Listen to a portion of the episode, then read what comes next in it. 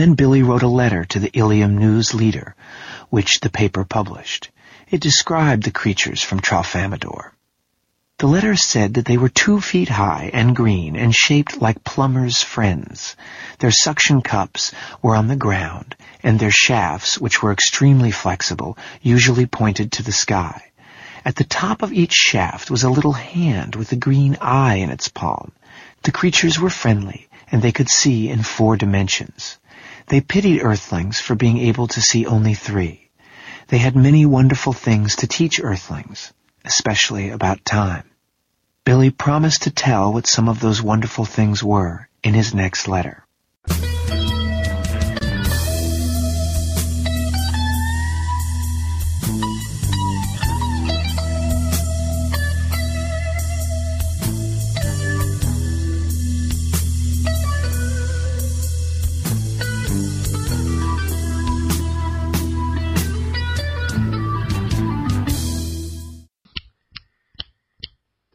Snappy thing. All right, so um, this is our final palooza. This was actually an unplanned palooza, but it is uh, well, let's, let's face it, it's probably not the final. But um, we're talking about Slaughterhouse Five, the um, and and actually the we would be myself and Vanamond.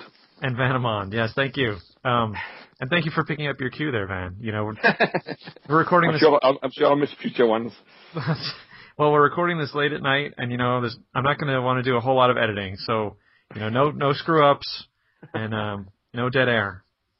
See, like that, you know, you miss your cue totally. All right, I'm kidding. So, so we're here to talk about Slaughterhouse Five, and um, I think probably the best way to go is is for why don't you give us, uh, well, just for starters, why don't you talk about um, talk about the story, you know, of the book and the film and actually, I'll, I will, I'll say one thing is that this book is actually blessedly spoiler free. I mean, it's pretty much, you know, the way it, the way it's structured, you pretty much know everything that's going to happen, and there really is not a whole lot to spoil. So, um, so with that, um, I, that's how I'd like us to start. Maybe can you tell us? Well, um, just, I mean, I'll, I'll, just keep this brief. I mean, basically, it's about a, a guy Billy Pilgrim, who, as it says in the beginning, is unstuck in time. And throughout the book, it would we see what happens to him in his life as he jumps between different different parts of his life. So basically, the book is like this, like a sort of story of his life, but not in strictly chronological order. Right, and that holds true for the film too. Um, uh, I mean, I, I mean, if you read about it, they say it's a part like he's trying to put Kurt Vonnegut's putting like his experience in Dresden in, and you know, um, I don't know how to sort of say it. It's it's it, it's a book. It's a strange book in the sense because there's no real heroes. The the the main protagonist is very passive. He just lets things happen because he knows what's going to happen, so he just lets things happen he doesn't try to sort of change anything. Right. He just he just you know he keeps just going backwards and forwards in his life. Right. And uh and yeah and and again you know the book and the film are uh they really it's one of the most faithful yeah I, film I, adaptations. I felt like saying we should say if Ridley Scott an off chance Ridley Scott is listen to this this is how you do a book adaptation. Um, except that Billy Pilgrim, I think he was a replicant. I think that's that was the story. Wait a minute. Sorry. um, so yeah. Um, now, how did you experience? How what's been your experience with this book uh, and and the film? Did you see right.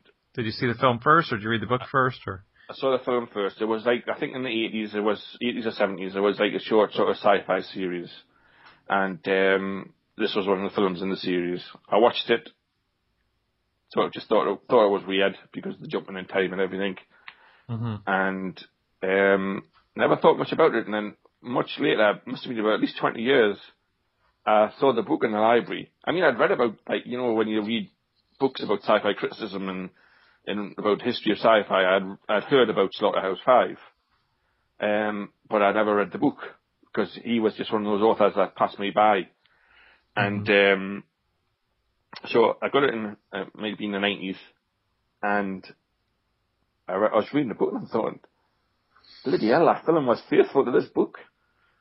Yeah. And it just all sort of came flushing back, and I said, and I just thought, wow, just wow, it's it's.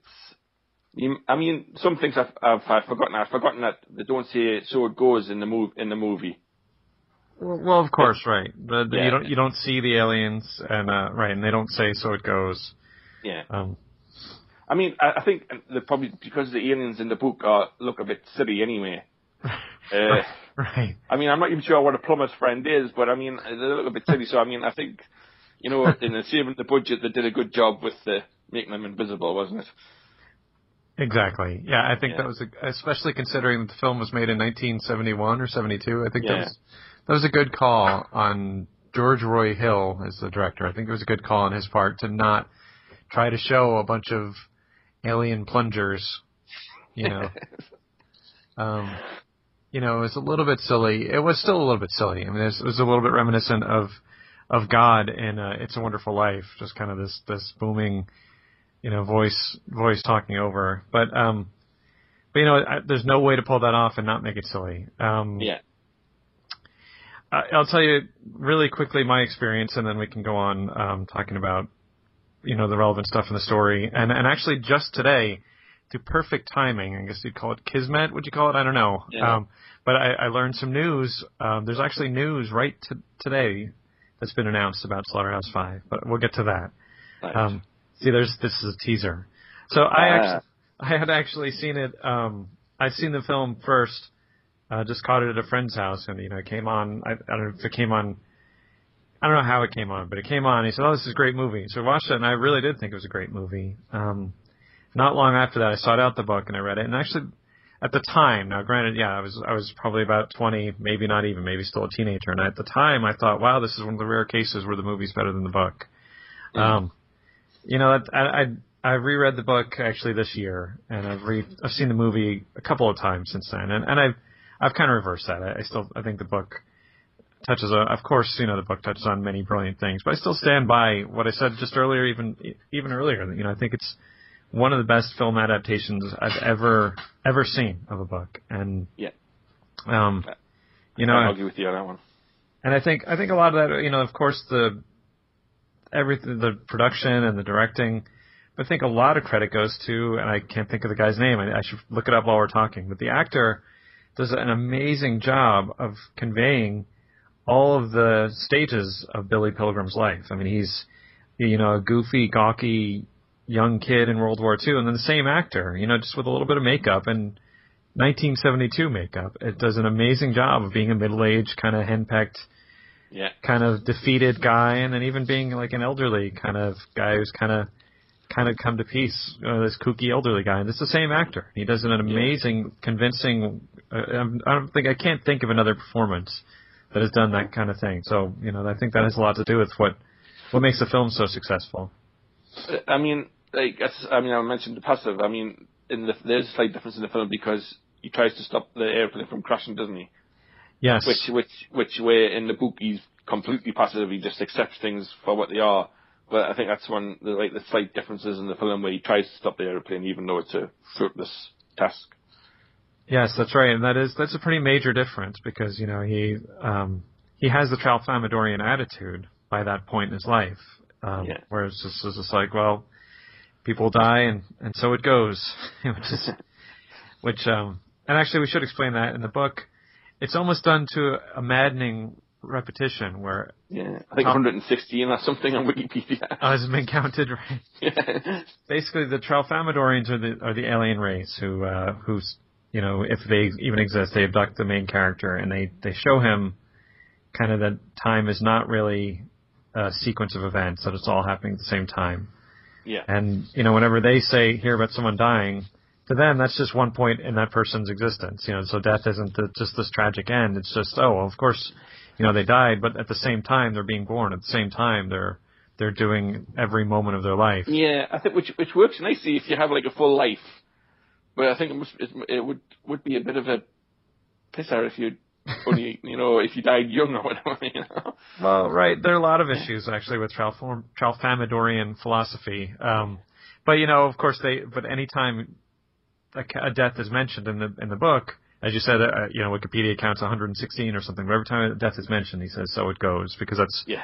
what the Tralfamadorians say. Whenever they hear about somebody dying or something dying, they say, "So it goes," um, which, you know, I, I'm sure.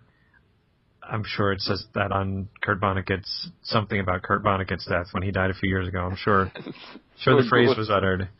Um, so, um, so anyway, so I, I highly recommend both the book and the film. And of course, Yep. Kurt, Kurt Vonnegut is considered one of the great novelists of the 20th century. You know, and, and his books are great reading anyway. I mean, I've only read, I haven't read all through his catalog a whole lot, but um, that's another thing I understand. Have you read much of his stuff? Have you seen? Because apparently the Tralfamadorians appear in other stuff of his. Uh, I've, uh, the only one I've read is um, is it Ice Nine?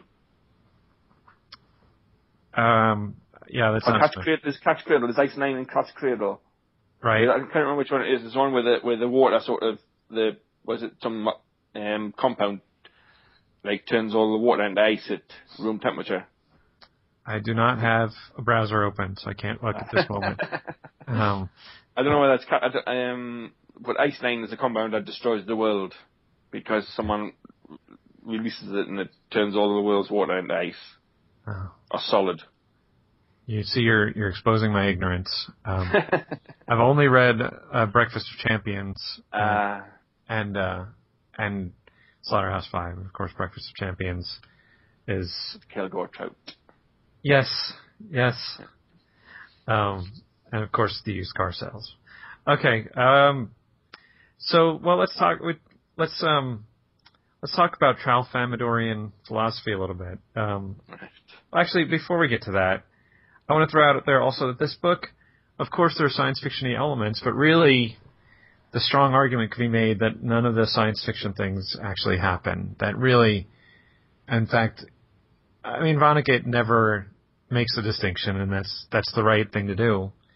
But it's it, it, um, real, you know, really, as a, a an interpretation of it, you can say that none of that ever really happened. Just Billy Pil- Pilgrim um, went crazy and Yeah. believed, you know, that the this gorgeous actress was transported with him to be his his lover on this alien planet. Um, you know, that really that's that's the most logical conclusion is just that that he really just lost lost his marbles, and that's that's kind of how it happened. Of course, you know, as I said, Kurt Vonnegut never says, so you can choose any interpretation you want, but that would be Yeah. so. I mean, but if you go that Why route, would it be the most logical, though, Jack? Why would I um, mean, if you just accept it as a science fiction novel, aliens wouldn't be a big deal. So why would you why would you say it was illogical? Well, you know, even it just it's seems very convenient. You know, that's the starlet that he, you know, the the beautiful Hollywood starlet that Mhm. he kind of you know has a little thing for happens to be the one who's uh who's taken. Yeah, and I I know you can you can go all the way with it. You can say the Tralfamadorians were aware of his interest in her, and that's why they chose her to be his Yeah. his his companion. Um, Because you just try to you just try to muddy the waters later on in the back end of the novel, where you start sort of giving some indications that you could just be making it up.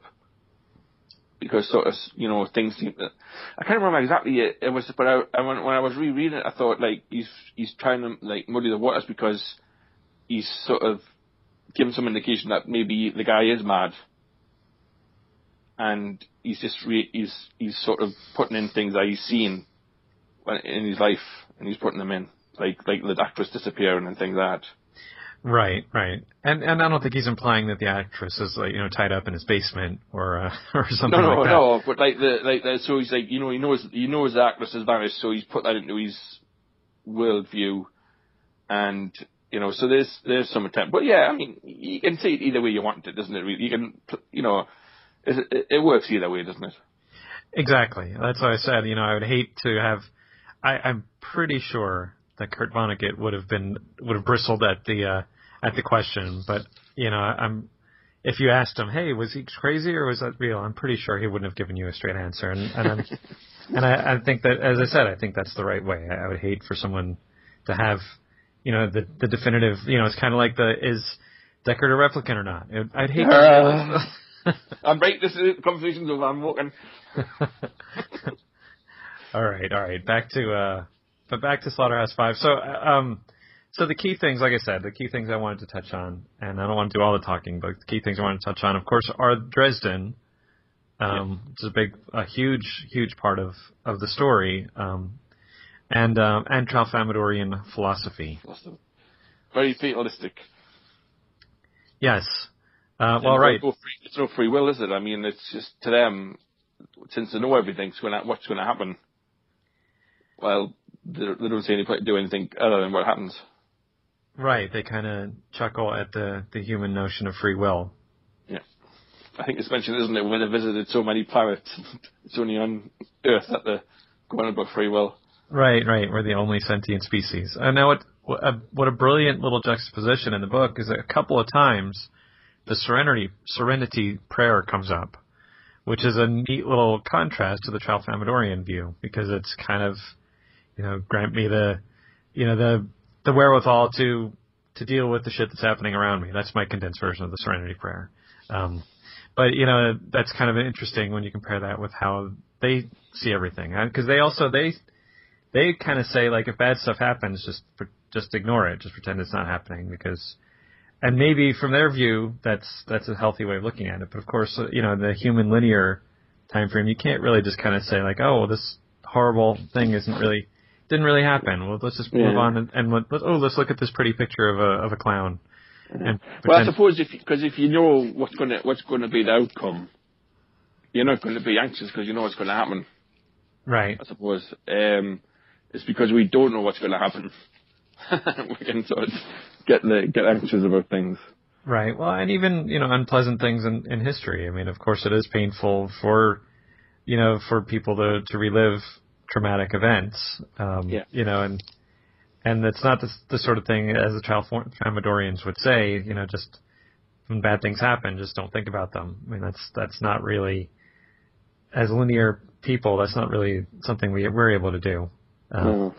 But you know, I mean, maybe it can be argued that there's a that you have partially have to do do that. I mean, of course, you can't you can't dwell on that that trauma. You have to kind of you know you have, you have to fit. Yes, you do have to move on from it in, to some degree. Um, I so, that's where problems. If you cannot move on, that's when you start having problems. But uh, that's another that's another story. Right, but of course, you know, it, it helps to be unstuck in time. Um, yes. Well, the thing is, I mean, I, I didn't find that a problem in this novel that he's so passive. Um, I read the, I can't remember the name of the author's name. Um, Never Let Me Go, where they made it into a film and all, but the clones, where they they make the clones for to, to kill them later on by taking the, the organs out for for the the originals people. Never Let Me Go, I think, isn't it? About have you yeah. ever seen it? I've not seen it or read it. I'm pretty sure it's uh, the same Japanese author who did um, Norwegian Wood, I think. Yes, I think it is. And um, and they were very passive, just accepting the fate, which annoyed the hell out of me. I mean, but um, this one it didn't. I mean, I, I suppose because he because he knows what's going to happen, he even knows how he's going to die, which you find out later in the book. And right. it it it's just I, uh, I don't know. I just uh, didn't find this one annoying at all. Um, because really, I mean, it is both the film and the book.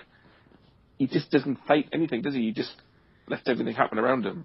This is not like your typical protagonist in a, a genre novel. Right. Right. He's certainly not the strapping hero with the ripped shirt and the you know the the pomade forelock. Uh, you know he he and you're right. He kind of um that's I think that's part of what drives Paul Lazzaro. You know, Paul Lazzaro is uh, the American troop. You know who. I guess we should uh, we should talk a little bit about the book. Paul Lazzaro is the American troop who's who's you know just all action and kind of a psychotic and kind of a psychopath. Um, yeah. Kind of twi- you know sick in the head. Who ends of up? Because you only hear, you only hear his stories. You don't really know whether it's just someone mouthing off. I mean, it isn't until he kills him at the end that you like you you think, oh well, he must he must have been saying why he, his actions, you know, why he's been actions, why he's claimed in the past, you know. Right. And now again, that's actually not a classic Vannemon spoiler, uh, everyone, because that's actually as we said, this book is basically spoiler free, and, and it's established pretty early on. I don't remember where in the book, but you know that's again that's not a Vannemon spoiler. Yeah. Um, yeah. but well, I think the book he goes into this place which is like purple or something with a loud buzzing noise, and um, he's not even sure he's there. and then he sort of goes back. I don't know whether because the narrator in the book is, I suppose, is not Billy Pilgrim. He's just describing Billy Pilgrim's life. Well, right, and actually, he um the narrator does say at certain points he throws he puts himself in the book and says, you know, I was on that train with Billy. Yeah. Because because uh, we should touch on you know the the major event in Billy Pilgrim's life, and of course it would apparently be in Kurt Vonnegut's life was the bombing of Dresden. Um, Billy Pilgrim, you know, as you said, it goes through his life. We see him be elected president of the Lions Club, and we see him an old man who's kind of become a famous public speaker talking about you know the nonlinearity of time and Tralfamadorians, but and we see some shots of his of his young childhood of of his dad throwing him in naked into the deep end of the pool. Yeah, he just almost drowned.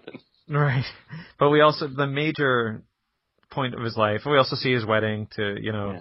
and his uh, but we see lots of points throughout his life. But um, the major event of his life is being an American prisoner of war in Germany, in the civilian city of Dresden, and you know, and, and of course, I think Vonnegut's point is about how um, you know there aren't really how it's not really as cut and dry as we'd like to make it think, where there where the, there's good guys and bad guys, and that's just it. And we just you know the good guys kill the bad guys, and that's it. Because we talked about how Dresden was an absolutely just a 100% civilian city that was bombed, was annihilated, and you know according to Vonnegut's numbers, the the the death toll was worse than in Japan, worse than Hiroshima. Yeah. I Um, think that's been I think that's been discredited now, and I think the the going on towards like it's still a lot of people, like twenty five thousand or something, or thirty thousand people, and not you know not the figure quoted in the book. Um, well, I, but it, I mean the the city was like almost totally destroyed, and uh, so that's that's a fact. And um, yeah. yes, it was it was a civilian city, yeah, which had avoided getting bombed till very late in the war. Right, and that's not, right. It was the very end of the war, and it was a completely civilian city. Um, um, you know, and and that's and so that's Vonnegut again. I guess was a witness to it, and of and um and of course, so his character Billy Pilgrim was there, and Yeah. and you know he's traumatized by it, obviously, and you know apparently it had a, a traumatizing effect on Vonnegut. Of course, is a, a very well-known pacifist, but right, Billy Pilgrim is devastated by it. He sees Edgar Derby, you know, the kindly old school teacher who's there with him as a prisoner of war, is, you know, just brutally shot, you know, over Yeah. something very trivial. And again, it, this is established very early on that this is going to happen. And, and he's they do, also, they- they do a better job in the film because in the film, I mean, the book tried and executed. Where in the film they just shoot him, and then they just chuck away the they chuck away the the porcelain doll that right. he had that he had taken to me. You know? Right, and you you get one little hint that you could miss it if you're not paying attention that Edgar Derby's going to die. Otherwise, if you're not, you know, if you're not kind of really, really attentive, you'll miss that point and be and be surprised when he dies in the film. But yeah, Yeah. the book it's In the book, it's it's it's it's, it's um, what's it, what's it called? It's it's he tells he says he's going to die near the beginning of the book, doesn't he? yeah, very right in the beginning, and he's always described as poor old Edgar Derby who's going to die. Um, so I guess that's a spoiler for. We just did put out a spoiler. Someone's only going to watch the movie, but you know that's I guess. Sorry. Um, hey, Howard, 1971. I'm sorry. that's a good point too. Yeah. Um, but it's so anyway. It, I think that's of course is what's huge. Um, and you know, interestingly enough, a couple of years ago, uh, when, uh, riding just riding the train into New York, into New York, I was talking to a girl from from Dresden, and uh, she was saying how you know the city's really beautiful because it's you know and it's been rebuilt, but yet you know there's a combination. There are still sections of the city that were untouched that are Mm. so you got the old beauty and then you got this beautiful new city. Um, so that's I've never been there myself, but you know it's kind of it's it's interesting. I don't know. I don't know if you've made don't it down was there. he was he he was almost I don't know he he compares it to an American city doesn't he when he goes the narrator when he goes back so he's it's almost like I don't know not as complimentary in the book I, I don't know almost like damning with faint praise like I don't know what I can't remember what city he said it was like but because the narrator goes back he with a friend of his All right, that's in, in the that's actually there's an interesting part in the beginning of the book. Is that what you're talking about? When uh, yeah it's, you know the bit where the narrator's talking before the, before we introduced to Billy Pilgrim right. and he says he goes back to Dresden and he compares he compares it to an American city I, you know, I vaguely remember that, but I'm glad you brought that up because the, the beginning of the book is very interesting. It's not a, it, it's kind of like a forward, but it's not. I mean, the book has started, and you you don't meet the main character. It's basically just the author talking to you and telling you, telling you how the book came about. Um, Yeah. Which is interesting, you know that. Right, he talks about contacting an old war buddy and going to his house, and how the guy's wife was kind of cold to him. Um, yeah, that's where he sort of claims that you know it's not going to be a hero story. It's all- you know it's it's it's it's you know it's not it's going to be like about young kids fighting in a war. Right, And it's not- exactly. It's not, it's not going to be like a, a pro-war book. It's going to be um, just telling of how it was, sort of thing. Right, right. Because she was, you know, and it came out that that's why she was grumpy because she thought it was going to be this John Wayne bullshit, and uh, Yeah. and he came back and said, no, I, I think he promised her it would be called the Children's Crusade, which is why the Mm. full title is Slaughterhouse Five or the Children's Crusade. Yeah, and it even sort of because Billy Pilgrim receives a call at the, which is which is from the narrator, isn't it, in the book? Because he has that says he has that bad habit of getting up at like not being able to sleep and just calling somebody. That's And right. And Billy Pilgrim, so he puts himself in. A, that's another way he puts himself in a novel because he sort of he rings Billy, you know, he rings Billy Pilgrim. So yeah, That's you know, I you're right. I had not thought about that. That's um, that is a good point. Um, now, I guess for, if you have not yet, again, I know we we've told you about the book, but again, all this stuff is established. You're basically kind of experiencing these things non-linearly, um, Yeah. And it's actually kind of the movie and the book kind of do a neat job of really like almost mid-paragraph. He'll be talking about himself walking, walking, you know, or doing doing something in 1960, and then like almost the next paragraph, suddenly he's in 1940. Um, yeah. and you know I the mean, that movie. was, for me, that was the first time I'd actually seen a film. I mean, because Quentin Tarantino later on everything where, the, where things are sort of not in, this, in, in.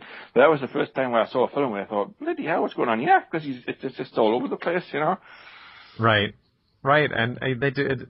I, that was definitely the first time I'd ever seen it done that way in a film, and, and actually, you know, Pulp Fiction famously does that, but he, and maybe was even influenced by by Slaughterhouse Five in that way, but but Slaughterhouse Five I think does it to a point. I mean, then that's the point of the movie that it just it jumps from from place Yeah. to place and time to time. Um, Right, because I, I think like you sort of because it's I don't it's not in that it start the movie starts where the same it's later in the book when his daughter finds him alone in the house, but I think the the movie starts with that, doesn't it? So the the they are like not they have jumbled up the sequence compared to the book. Right. Right. Well, th- yeah, exactly. It's it's not it's not a page by page, you know, faithful adaptation. It's not Yeah. like you know the first Harry Potter film is actually probably the single most faithful book to film I've ever seen. Um, you know, it's Mm. it's almost almost uh, no perfect, and it's almost too perfect. You know, was the complaint. But Yeah. um, but right, this film, I mean, it, it captures the spirit and does a really good job. I know Vern, Vonnegut himself was quoted saying that you know he can't watch the film without cackling wildly because he was he loved it so much. Um, and actually, that I only have two more points to make, and I, I don't want to take all your your you know I want you to to have all the time to say what you have to say too. Um, but that does get me to point point number one is that uh, the news that I learned today is that Guillermo del Toro is talking about remake well not re, doing a, a new adaptation of the book. Um, yeah, I don't know. I um, I, I, I have mixed feelings about that. I mean, what Really? can I mean, other, uh, yeah. Well, other than, I suppose you can make the spaceship better. You still cannot make the aliens better unless you just a complete redesign of them. The aliens are still going to be a bit silly. yeah. Um, and I don't know. I mean, it's one of these few things where you think, well, how can you improve the film? I mean, you can improve the special effects and everything, but like, I don't know. How can you? I- As, I mean, it won't stop them making it if they think it's going to make money. But Right. um, you know, you think, how can they improve the film? Really, you know? Well, I certainly hope it's the Pan's Labyrinth Guillermo and not the Hellboy Guillermo. But um, but you're right. No, I'd agree. You'd have to just basically say this is just another another go at it. Um, Mm. I don't think you're gonna, as as you said. I mean, having a bunch of sentient pl- um, plungers walking around talking is gonna it's gonna look ridiculous no matter how good your special effects are. You're right. Uh, Um, I don't. Also, as I said, I think the actor. Again, I'm doing him discredit because I'm not remembering his name, but yeah. I don't I don't think you're going to get a better performance. And also, you know, how can you beat Miss Tes- Miss Teschmacher as Montana Wildhack? I mean, that was uh, you know that was a strong point of the movie. Well, I mean, it's such. I mean, uh, uh, I know. It's just that the story is very simple. It's. I mean, I don't know. If you sort of if you put the story in its proper sort of linear fashion, it's like it's not a very complicated story. Right. I suppose works better for Hollywood anyway. Um, you know, so I don't know. Was I mean, it, I think Wikipedia mentioned that he was trying to do it from 2011. So, and then he got held up by other projects. So, um, we'll see what happens, sort of thing, isn't it? Yeah, you know, right. And of course, he's famously um, someone who has 25 different ambitious projects going on at the same time. So this one may never come to fruition. Um, but uh, no, I I would trust him in with it. But again, I, I don't think it's kind of like kind of like a Superman thing, you know, which is, again we that brings us back to Miss Teschmacher. um, you know, you you know, you can do a good job that can stand alongside of the original, but you're really not going to replace the original. No. Um, I, I mean, yeah, it'd be interesting to see what his take on it. But I mean, at the end, it's it's such an un. I mean, it's such an un-Hollywood film, really, isn't it? Because it's, the characters are passive. Um, things just sort of happen, and there's no sort of like victory at the end or anything. I mean, you just get the impression that he's going to be doing this for eternity. Right. Until you know, until he dies, and and so it goes. Yeah. Um, well, actually, not until he dies. That's right. Until he dies, no, no, because I mean, you just keep if it just goes back on and on and on. And as I said, I mean, that's good if you. That's from that. That was the point that the not that bothered me about the novel when I was reading it. And of course, it's it because you're writing a novel, you you make the character interesting or, or whatever. And so, I mean, it's good if you had an interesting life. But I mean, can you imagine being stuck in a loop? if you only lived to five or something, well, even even less or something, you're just stuck in a constant loop. You know. Right. Yeah. Yeah. I'm sure that's not a popular book. You know, in in prisons. Um, so exactly.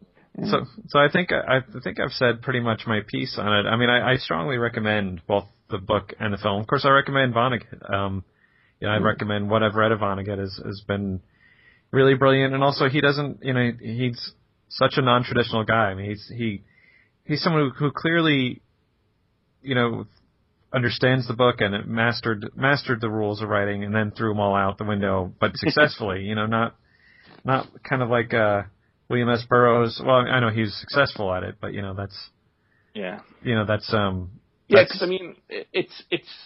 I suppose the only thing really weird about the novel is I think I was trying to, which, which I failed to make earlier, was that it's basically aside, how, to say, it's like it's what's weird about it is that it's not linear, but really right. it's nothing sort of complex. There's no sort of like you know nothing sort of mind blowing concepts and everything, isn't it? Because I mean, you know, he he's born, he he, he gets the experience in Dresden, he goes through his life as an optometrist. And then he gets kidnapped by aliens, and then sort of he, he starts going backwards and forwards in time. Uh, you know, I mean, it's it's not like a sort of mind-bending novel, not other than they're all out order. Well, I mean, his life is Billy Pilgrim's life is interesting. I mean, you're right. It's it's it's sort of a mon- he's sort of and you know becomes mundane suburban suburban guy, but um, but of course, you know, being witness to Dresden is pretty pretty incredible. But you're right. I mean, it's still, you know, he kind of courts mon- a mundane life, and but but I think well, the things that, that make the novel so unique and bizarre are, of course, are as you said. I mean, nothing is really I've, I've ever seen anything play with the structure like that. And of course, Breakfast of Champions also has this. It's Vonnegut's little doodles. Um, you know, if you go through, you'll see little. This one doesn't have as many. Breakfast of Champions is, is littered with his little doodle drawings. Um, but you know, there's some some of Vonnegut's doodle drawings will will appear throughout. You know, you're just reading text, and then you turn the page, and there's you know a like a, a rudimentary picture of of well at the very end of the book in fact there's Montana Wildhack's boobs with uh with, yes. her, with the serenity prayer, prayer and a locket between them um and you know it's not a, a professional artist drawing it's just kind of a guy's you know an amateur artist's rendering drawing boobs right. So, and you know, boobs is always probably a good place to end. Um, so I'm gonna I'm gonna wrap up. But if you have any any final thoughts, then I, I, I think, you know, sorry, sorry, Jack, finish first. no, I'm just I'm I'm I'm all set. If you have any final thoughts, then then go ahead. Uh, I ahead. mean, I, I, as I said, I mean, I, would have to agree with you. Um, the both are, go- the film and the book are good. I know nobody took us up on the offer, but the radio adaptation's good as well. I don't know whether you got around to listening to it or not. the uh, The BBC one. Oh no, I haven't. So yeah, I, sh- I should listen I to mean, that. that's that's pretty faithful. I mean, it it just seems to take like big heaps of the dialogue from the book and everything. So, and it it does have the narrator at the beginning of the um, drama. So, um, so the, well, it's well worth checking out. It's a short book. If you just want to read the book, you, I mean, it's it's not like um, it's not like a Robert Jordan book. You know, you can read, you could read it in one night. It's not that um, thing. Um, I think I made the point about what I thought about, you know, that um, I just don't have a problem with the fatalism in this book. It just seems to work. You know, there's no, as I said, there's no sort of, uh, he doesn't, he doesn't change anything. He's completely passive. You're just experiencing his life. You know, the way the author describes in, in like, in a non-linear fashion. And, um, but it it just works, and it works well, and it works well in the film, and I have no problems with everything. It's just if if nobody's if you haven't if you haven't went through life without ever seen both of them, try to rectify it because they really are worth watching and reading. All right, yeah, I, I can't top that. All right, well, thanks uh, thanks so much for kind of um, making this happen, Van. I, you know, I'm glad we did this. It's been a bit of a slog, hasn't it? Well, yeah, no, you know, we've had some difficulty, but that's been uh, at, at least as much my fault as yours, probably more. But um, but we've made it happen now, and, and as I said, I'm glad we did this because it's, you know, I'll miss lots of things about Deadpan when when we kind of hang up the uh, the microphone, but um, you know, I certainly will miss Paloozas, and you know, as, as I said, maybe maybe we will find ways to kind of make those happen as a as a special thing, every- you know, once or twice a year. just just to get me to to watch things and. and Yeah. things. All right. Well, there you go. There's uh, there's there's some flickering lights in the future. Um, um, because you know, unlike Tralfamadorians, we can't really see the the future. All right. Thanks, Van. Uh, thanks and for we being got through on. without mentioning the German name. Thank goodness for that. That's right. Yeah, I didn't I didn't break you over the coals for that. Um, all right. Well, I'll say Schlachthof Fünf. Show off. all right. Okay. Good night. Good night, Van. Thanks. Good night.